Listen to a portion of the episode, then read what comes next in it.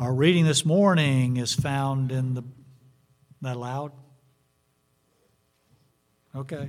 Marcia's eyes got real big. I thought maybe I was booming away. Matthew chapter 1, we're going to look into at verses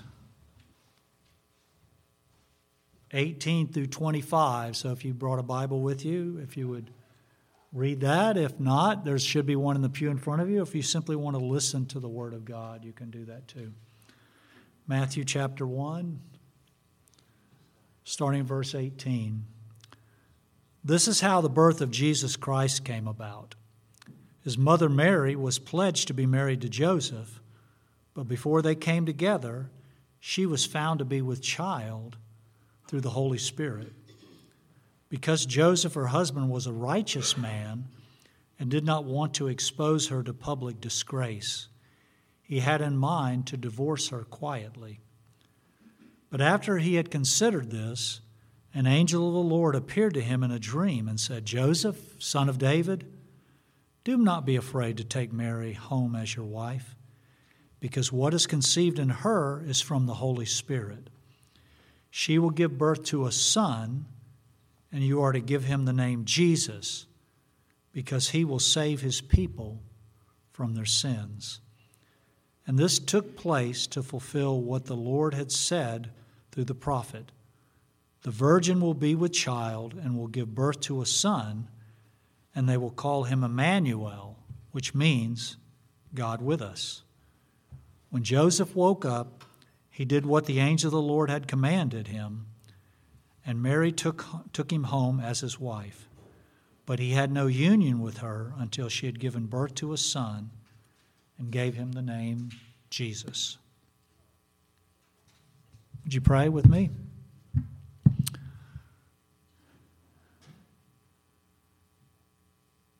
Father, we can't imagine what it would be like to have been there. Everybody, I guess they've made movies and radio shows about somehow going back in time and being at the the barn where Jesus was born, but we really can't even fathom what it was to have untold angels proclaiming that he was born to the shepherds scared to death.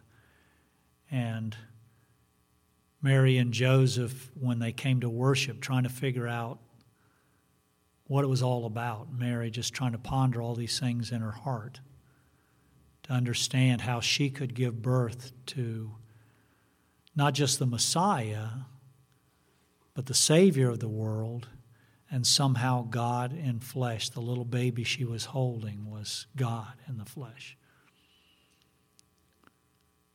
We've strayed so far from that of what Christmas is anymore, but this morning we want to just concentrate on you recognizing that somehow you knew the only way you could provide salvation for us was to come in the flesh and die on a cross, sinless for our sins. That we can praise you this morning in recognizing somehow, even in a baby, you were there. And in the life that you led, showing us everything we need to know about your character and your love for us. Just use your word this morning in Jesus' name. Amen. Good morning. It's great to see you all on this Lord's Day, this Christmas season. I was thinking of talking about how, in view of the rain yesterday, that Jesus is the living water, but in view of this light, might I say, He is the light of the world. So if that light goes off again, just remember He is the light, and He's the one that needs to fill our hearts. But it's good to see you. You know, uh, when I prepare for messages, sometimes things change. I was working this last week on the Christmas message, that is for next week, the 24th. And I started working, and I says, you know, I think I need about two weeks. So things change. So the, the title originally for this week, it's, it's different. And so it's really going to be on the incarnation. And next week, we'll do some other things as well. But uh, I, am just always encouraged how the Lord leads. Uh, I know this happens with you as well you start doing with the Lord once, and sometimes things change along the way, but we just trust in Him. And so, anyway, as you know, people have all kinds about the Christmas season and how to celebrate Christmas. And as you know, some people see Christmas is just another day, another holiday, or maybe a day off from work, and they see it in a secular way. They may see it as a time when they get a Christmas tree. They may see it as a time when their family gets together, time when they go to some Christmas party, or time when they go out and, and see the Christmas lights. They might go to some uh, special meal and have Christmas food and Christmas type of cookies, and, and then they might go sing their non their secular non-religious songs. And you all know what non-religious secular Christian songs are like. There are so many. You go out to the mall or you're on the radio, they're just on TV all the time. So there's the secular people, then there's the religious people. They may see Christmas as time to go to church, or if they're Catholic, they might go to midnight mass. Um, maybe a time for them to sing Christmas carols. Maybe they got a little manger they set up with a baby Jesus in it. Or maybe they see this and you read this on the news or hear this, a time to reflect on peace and in the world or the lack of peace in the world. And these type of people will do a lot of things I just mentioned in terms of secular people do. But as Christians, how are we to see it?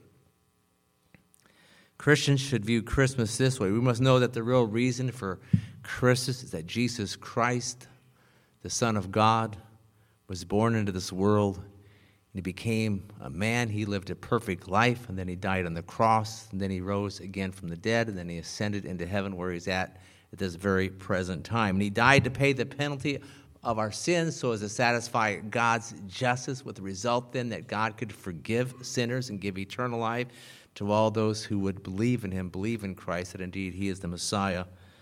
So the reason we celebrate Christmas is not just to celebrate Jesus' birth, which is the way most people in the world think about it. We want to celebrate Christmas, and I want to see it in view of the, the totality of Christ's purpose. Totality. What's the, the big reason, the, the entire reason he came to this earth? Many, many verses could be shared this. I'm going to share one quick one. We'll talk more about this, why he came as we go on today and then next week too. But I like what John 10 10 says. He says, I came that you might have life and might have it to the full. That's, that's a great way to sum it up. Jesus came to give us life, spiritual life, true life, a relationship with Him and the Father, the Holy Spirit forever and ever and ever. And so today and next week, then, I want to talk about the totality of this Christmas message. And first, and this is the, one of the major themes of today, is the truth of the incarnation that Jesus was God and then became man. Very simply, Jesus was God and then he became man. And when Jesus became man, he didn't stop being God. Very important to understand that. Well, he was God, now he's just man. No, no, not at all. Jesus was God and he became man. And it wasn't just that he is now part God and part man. No, he is fully God and fully man. Colossians 1 and 2 said very simply. It was the Father's good pleasure for all the fullness to dwell in Christ. And in Christ, meaning there, the person of Christ, Jesus Christ, both man as a man. All the fullness. Colossians 2 9 says about the same thing. In Christ, all the fullness of deity dwells in bodily form. All the fullness of God dwells in a body. That, that's an amazing truth. That's, that's a great way to sum up the incarnation.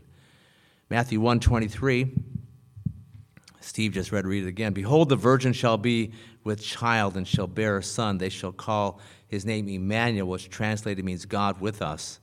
And so, what does this mean? Well, first, it means, and there's a number of things I got to say here about this. This is a major point. We're going to basically be connecting the truth of the incarnation with the truth that Jesus is Emmanuel. Okay? And Emmanuel, again, means God is with us. Mary gives birth to this child, and he's a son, and so he then, this son, is a human being, and he's male, and he is God. That is, Mary gave birth to this human being who is also God. And so this little baby that we know is Jesus, named Jesus, is then both God and man. Second thing is this this baby Jesus, who was both God and man, remained God and man. During his life on earth, his first 30 years, years he was God and man, right?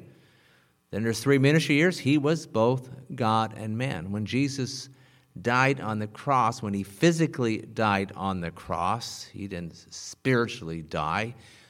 He physically died on the cross. He was both God and man. When Jesus was raised from the dead, he was both God and man. And now Jesus is in heaven and he is both God and man. And what makes this personal, that is relevant to each one of us individually, personally, is that when you are in heaven, you will see Jesus.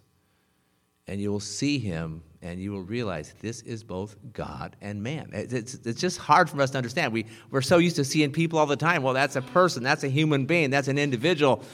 Jesus Christ is completely different, both God and man. That's, that's who he is. Next, this word Emmanuel, as I said before, means God is with us. And this is a powerful truth that God actually came down to this earth to live with man. And if you're a man, if you're a man, if you're a person, a woman, if you want to relate to, identify, communicate with the ant world, then you become an ant, right? Makes sense. That's logical. That's what happened with Jesus in a sense. He became man so he could be like us, and so he could live with us, so he could relate with us, so he could identify with us, so he could communicate with us. That's what he did. The incarnation, in its most basic sense, means that God became man so that he then could be with us.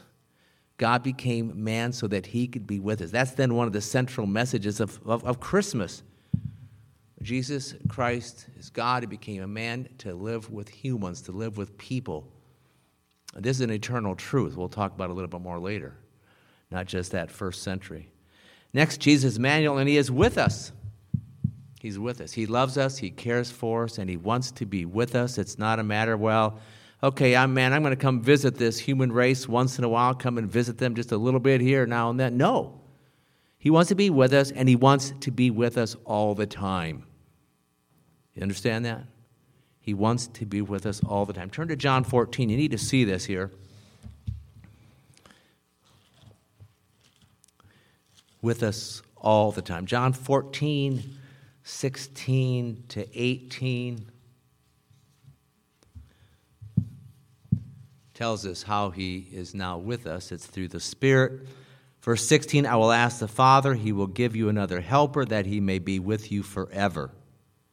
That is the Spirit of truth. And the Spirit then is with us forever whom the world cannot receive because it does not see him or know him, but you know him because he abides with you and will be in you. I will not leave you as orphans, I will come to you. And you know what he was saying there? What he was saying is, I'm going to come to you through the Holy Spirit.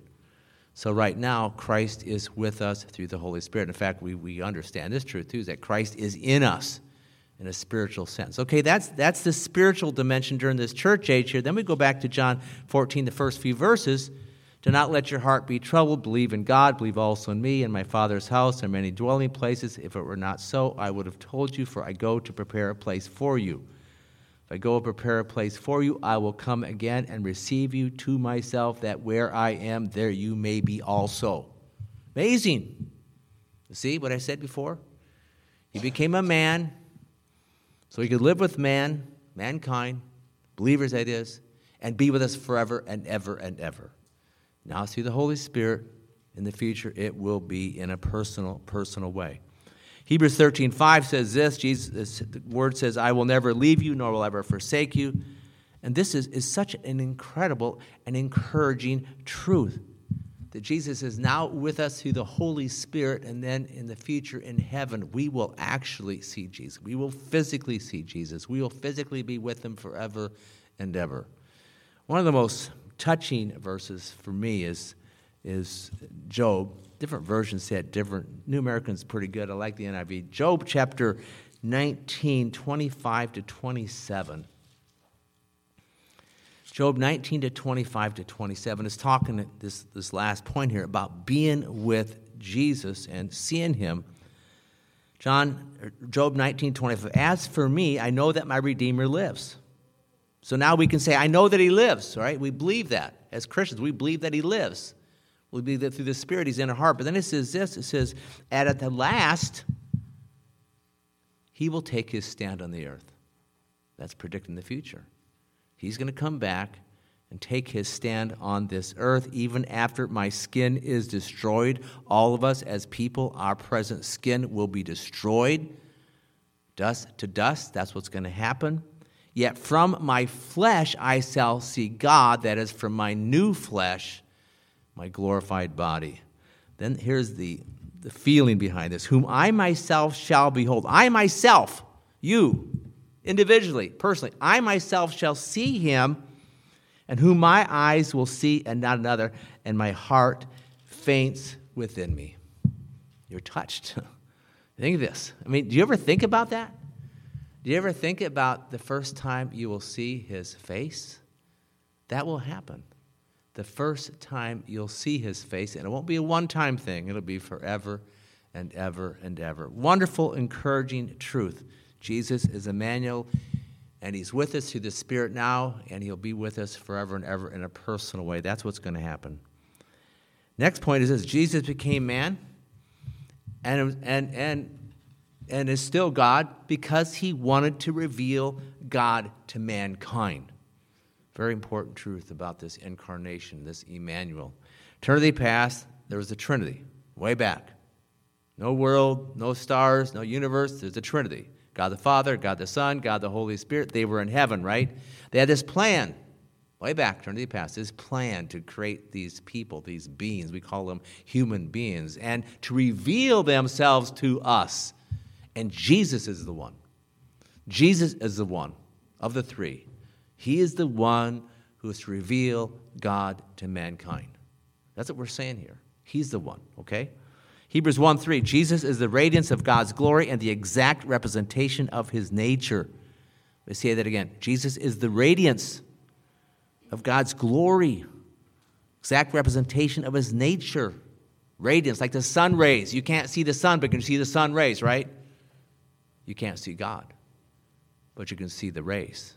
And you really can't separate the, the sun from the rays, right? They go together. Christ and God go together. So we see Jesus, we see God. That's what we're saying here. So when you see Jesus, you see the exact representation of his nature his, his character, his holiness, his power, his goodness, his mercy, his sovereignty, all these things. And you see his purpose. See the person of God and you see the purpose of God, purpose, purpose of God, many verses on this. John 129, behold the Lamb of God who comes to take away the sin of the world. Luke 19:10, the Son of Man has come to seek and to save the lost. And so just like the sunlight reflects the sun, so Christ reflects God, his character and his attributes, the person of God, the wisdom of God, all these things I just mentioned. And so we say then, and this is important, Jesus is the exact representation of God's nature. The exact representation. Colossians 1:15, Jesus is the image the image of the invisible God. Some people say, well, you can see God. No, you can't see God the Father. Won't ever be able to see God the Father. That's my understanding. He's invisible, but we can see Christ, and Christ is God as well. So God's invisible, and Jesus is visible, and therefore Jesus can show us who God is and what he is like. That's what we're saying here. Vine's dictionary defines image this way the word involves the two ideas of representation and manifestation. So Jesus came to earth to represent God the Father. I'm still here. And I can still read, so we're good. He came to earth to represent God the Father. God wanted the world to know about himself.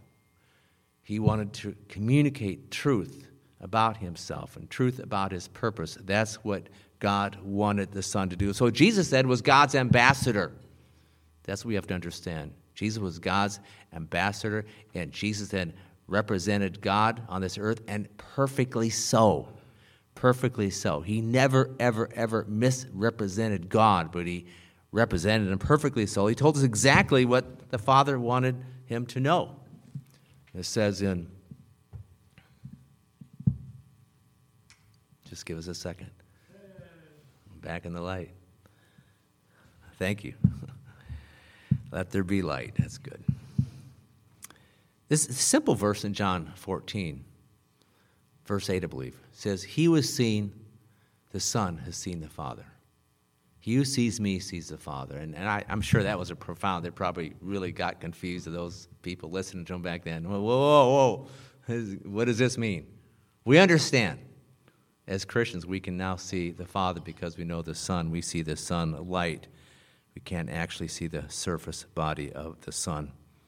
So, manifestation means to make visible or to cause to be seen.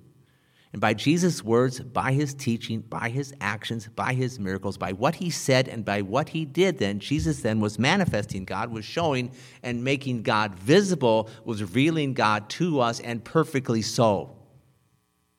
I'm not saying completely.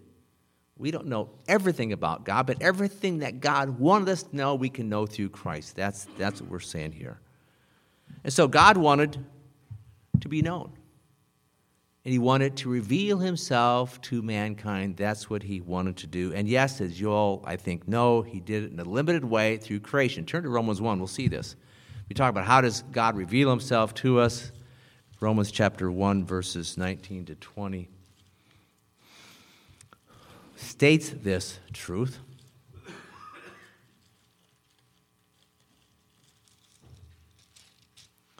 Romans 1:19 says because that which is known about God is evident within them. This is every person, every, every believer, every unbeliever. It's evident within them, for God made it evident to them. For since the creation of the world, his invisible attributes, his eternal power and divine nature have been clearly seen, being understood through what has been made, so that men then are without excuse.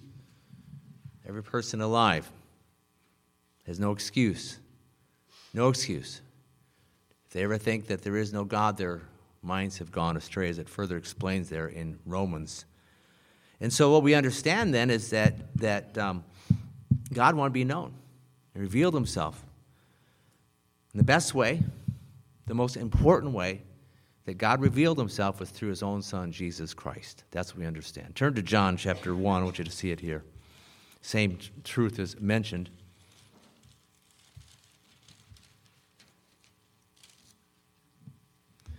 John chapter 1, verses 1 and 2.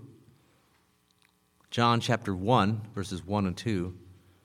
The beginning was the Word, and the Word was with God, and the Word was God. Jesus Christ there is spoken of as the Word. And why? Because we're, what we're saying right now.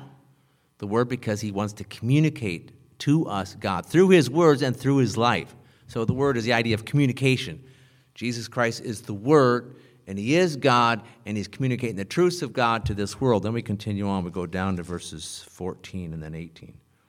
John 1 14. The Word became flesh. That's what we're talking about here at Christmas, and dwelt among us. That's the Emmanuel part. We saw his glory, glory as of the only begotten from the Father, full of grace and truth. So here is Jesus displaying God himself his grace, his truth, his glory. God, verse 18. No one has seen God at any time. He's invisible. The only begotten God who is in the bosom of the Father, he has explained him. I like how it says that. Jesus Christ reveals God to us, he explains him, you see. So you want to know about God, you learn about Christ, and you think about the future that we have that we'll be with Christ and, and, and, and, you know, God, the Father's in heaven, and how that all works, I don't know. He's a spirit. But we'll see Christ, and everything we want to know about God, we'll be able to learn through the person of Jesus Christ. We continue. Jesus, as God and man, was rejected by most people in the world. If you're still in John, go to verses 9 to 11. John 1 9 to 11.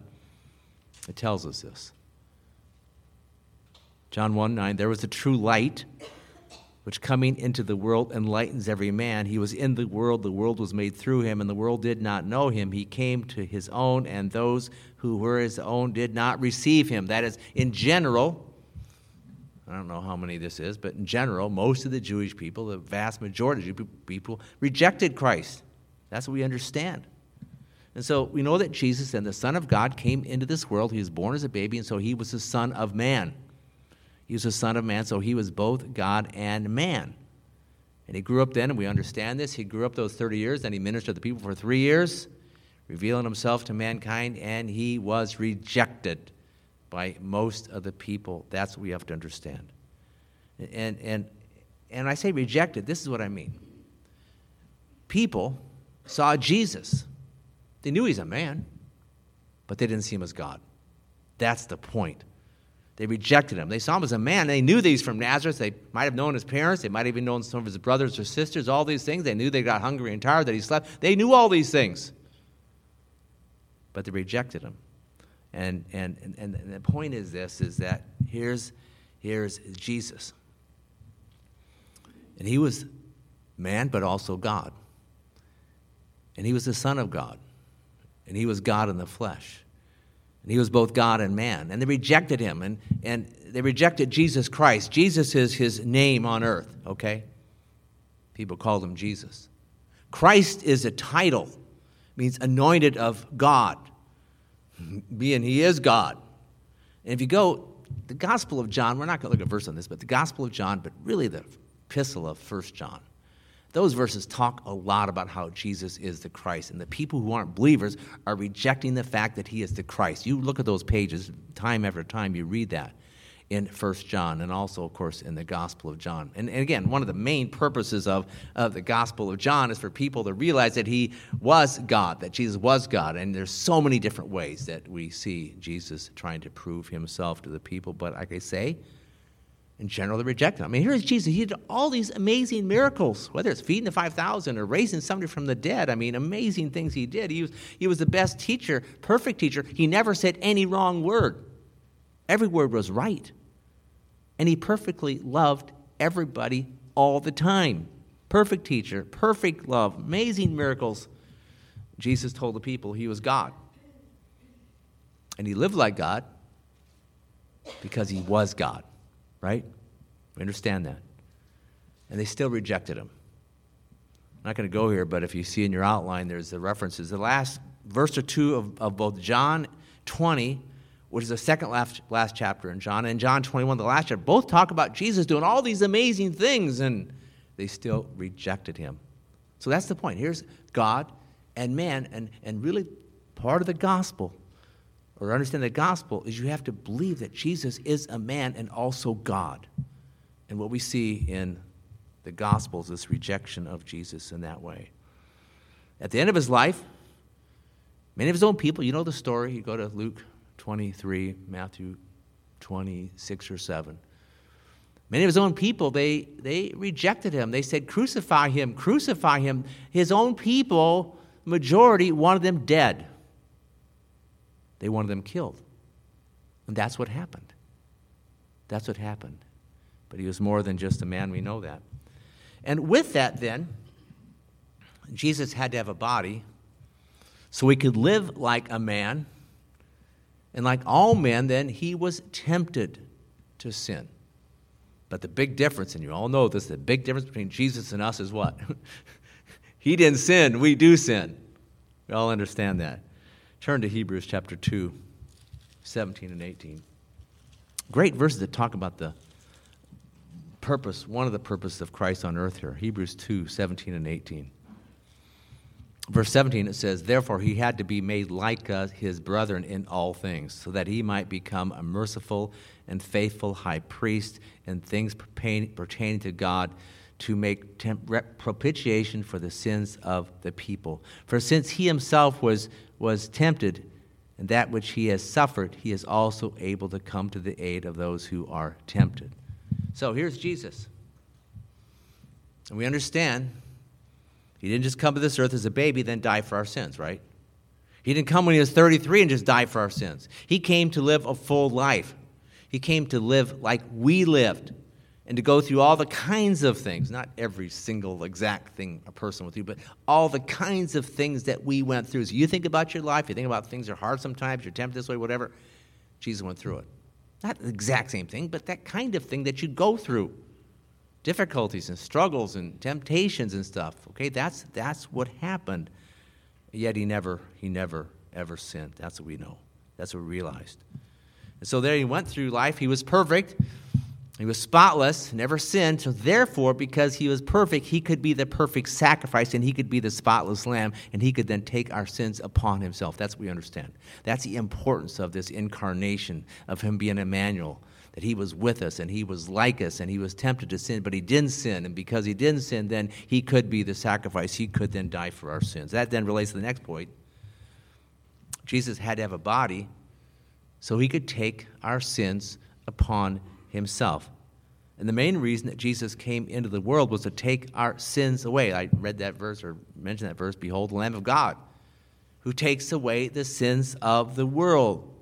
And that happened when, and I don't know how this happened, but that happened when God somehow, amazingly, miraculously took all your sin, all the sins of people in the world, took sins upon himself. And then Jesus suffered and died. That is, he paid for the sins of people. He was punished by his Father for our sins when we should have been punished.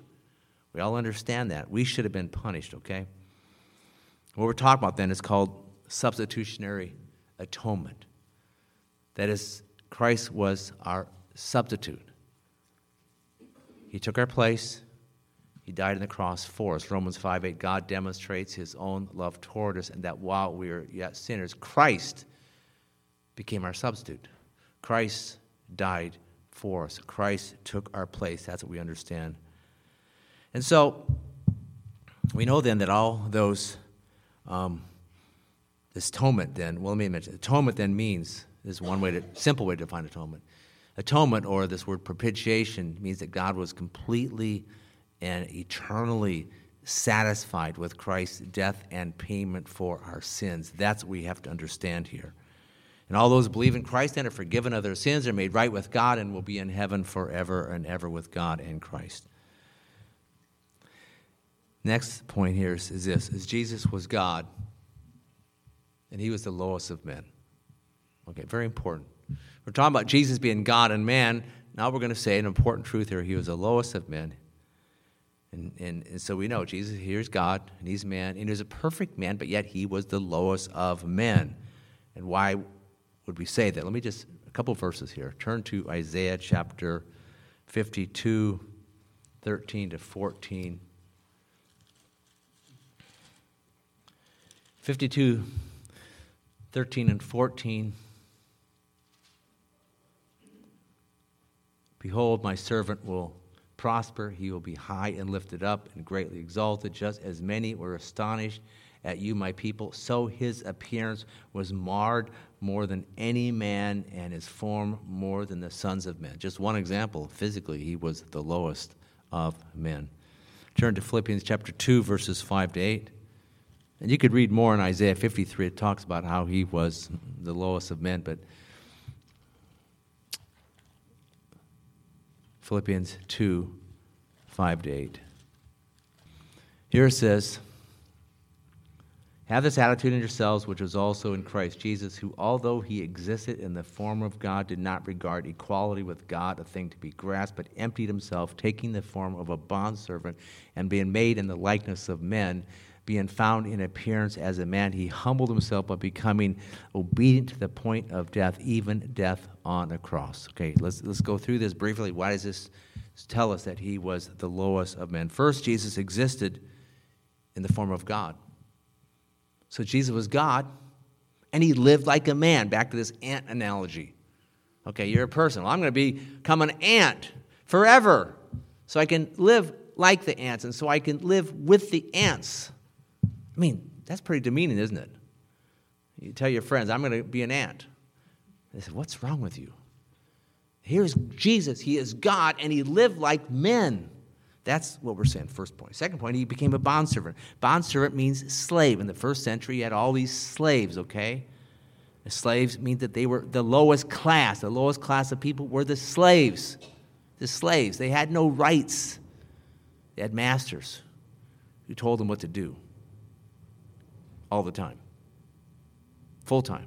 I'm not a 40 hour job, not 9 to 5, not 8 to 4, none of that stuff. No, we're talking full time, 24 7. Jesus Christ was a slave, full time. And he was a slave of everyone, not just a slave of, hey, for this one person, for everyone. He's a slave of every, every person. Third, Jesus died on the cross. And dying on a cross meant that you were a bad criminal, right? A bad criminal. You really did something bad. You did something really wrong. And here the Jews looking at this Jesus. He's on this cross. Man, that's a low class, good for nothing person. If there's Jesus on a cross, he must have done something wrong, done something really bad. Low class, good for nothing, criminal, and they wanted to kill him. Okay, one more. One more point about why he's the lowest man. This is the most important. He died on the cross to pay for our sins. Jesus was bearing the sins from people all over the world and all of history. I don't know if that hundreds of millions, that billions, I don't know, it's a lot of people. And from God's point of view, Jesus was the most sinful person on the earth, right? Because he had all the sins of all the people who would ever believe in it, all of them. That's a lot of sin. Can you see why he was the lowest of men? All of sin. Not because of anything he did wrong, we know that, but because of things we did that were sinful and wrong thoughts, the words, and action. I mean, you think about your own life. Don't take too long. This is a depressing point here. Think about all your sins. Thoughts? You sin a lot more in your thoughts than you do in your words and deeds. Ton. I mean, I'm not going to try to, you know, you shouldn't analyze it. You know, think, think of your day, you're up for, let's say, 16 hours a day. What percentage of your thought life is not thinking about God? What percent of your thought life is not loving Him with all your heart, mind, soul, and strength? And it's probably way over 50%. Maybe 60, 70. I mean, a lot. A lot of sins, okay? That's what we're saying here. But here's the, here's the verse. You know this verse. 2 Corinthians 5:21 God made him that is Christ God made Christ who knew no sin to be sin so that we might become the righteousness of God in Christ. God made him who knew no sin be sin. Because people that debate this back and forth well he wasn't a sinner. No he wasn't a sinner but he was made sin. He took our sin upon himself. He had to to die for our sins, to pay for it. He had to become sin. God made him who knew no sin to be sin that we might then become the righteousness of God in Christ. That's what we're saying. If you're a Christian, then you know and you believe that Jesus was bearing all your sins upon himself. There's some some religions teach, you know, well, you know, you know, you become a Christian and stuff, and so everything from that point when you're saved is forgiven. Then the next day you do more bad things. Well, you got to keep confessing. No, no. If you're a true believer in Christ, all your sins from all time, past, present, and future, are forgiven. That's what we understand. That is the truth. So, in God's eyes, then, Jesus was a criminal. In God's eyes, Jesus was dying and paying for your sin. That's, that's what God saw. Here's Jesus, my son. He is dying and paying for the sins of that person.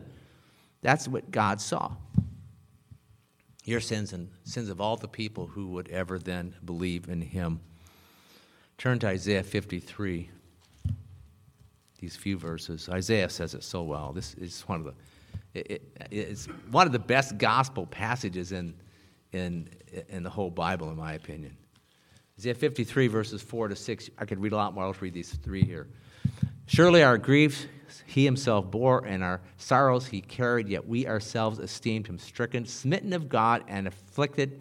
But he was pierced through for our transgressions, he was crushed for our iniquities. The chastening for our well being fell upon him, and by his scourging we are healed. All of us, like sheep, have gone astray. Each of us has turned his own way, but the Lord has caused the iniquity of us all to fall on him. Same thing we said in 2 Corinthians 5. God made him a new sin. God caused the iniquity of all who believe in him than to fall on him. That's what we have to understand. 1 Peter 3:18 says this, Christ died for our sins once for all, the just for the unjust, so that he might bring us to God. That's one of my favorite verses in the gospel. Christ died for sins once for all, once on the cross, the just for the unjust. There's that substitution so that he might bring us to God, that we might have this relationship, this eternal relationship with God himself. And so this is really encouraging. Jesus paying for all your sins. That's the only way then you can be forgiven, that you can be justified, that you can be made right with God, that you can have eternal life, that you can have be a child of God, and that you can perfectly know the perfect love, joy, and peace of God.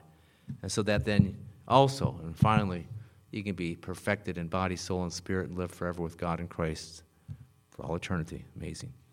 So this is a Christmas message. Is, I mean, this is one way. I mean, there's other angles, but this is the point I want to make here. The, this, the central part of this message is the incarnation. God became man. So then Emmanuel to live with us. That's what we understand. That is specifically then Jesus Christ became a man to live with us. And next week then, we'll talk more about this. But I want to just finish with looking at Luke 1 here, 26 to 33.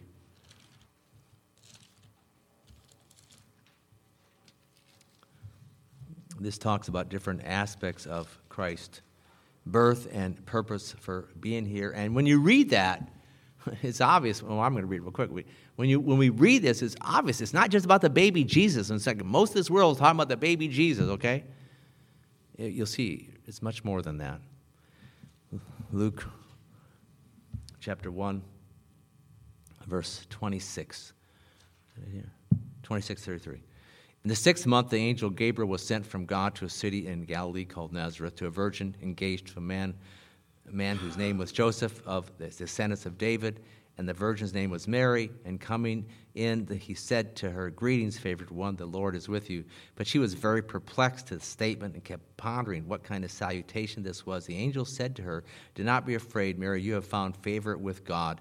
Behold, you will conceive in your womb and bear a son, and you shall call, name him Jesus. Now, again, I'm trying to think, what is she thinking as we go through this? Jesus. Well, Jesus is a word from Yahweh, means one who saves.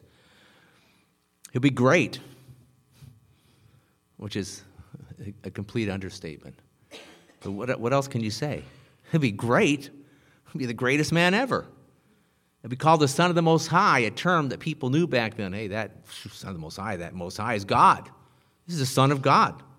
And the Lord God will give him the throne of his father David. They understood. They understood 2 Samuel 7, Psalm 89, other verse. Hey, this descendant of David is going to be the king. And so many Jews back in that first century were expecting Christ at that time to reign. Then it says, He'll reign over the house of Jacob forever, and his kingdom will have no end. So that's a little bit of the gospel message right there, but it talks about the entirety of it from his birth clear up to his eternal reign over this world and over our lives as well. Let's pray. Father, we thank you for this time. We bless you for your great love and kindness to each one of us here. And we hear this truth and truth about the Lord Jesus, you coming down to be this. What it says you humbled yourself, and you greatly humbled yourself, Philippians chapter 2, of wanting to divest yourself of all this Godhead. Not completely, you didn't divest yourself, but you live, live as a man and went through the things that we did. So we thank you that, Lord Jesus, you came here as both God and man, then you did what you did and lived for us in this earth, and then you died for us, paid the penalty for our sin, and we will then see you again. We look forward to that. I really look forward to that. And for all of us, we know, and for some of us here who are closer to our death than our birth, we realize it won't be that long. And might we look forward to that? Might we look forward to that day when we will be with you in heaven? We will see you forever. It says to live is Christ and to die is gain. We should be thankful that we can die and live this, leave this earth and live, leave, leave this body. All of us here understand a body is frail, frail and hurting, but yet we are going to be with you forever in a brand new body. We thank you so much for that. But I just thank you again, Lord, for your great love for us here. Thank you for the truth you give us. I pray this season we would be reflecting more on these truths about Christmas and the real meaning of Christmas, that you lead us in our times with people and family and friends, God. Thank you so much that you give us a church family here. This is what's most important, having a church family. Sometimes our own physical families aren't perfect and we have difficulties, but we thank you that we can be with each other here. Thank you for the believers you put in our lives. We bless you for that. But just lead us now, guide us. Thank you for this day. Thank you for Bethel their church, Lord, and, and just, uh, just commit them to you. But just, again, bless you for all these things now. We pray this in Jesus' name.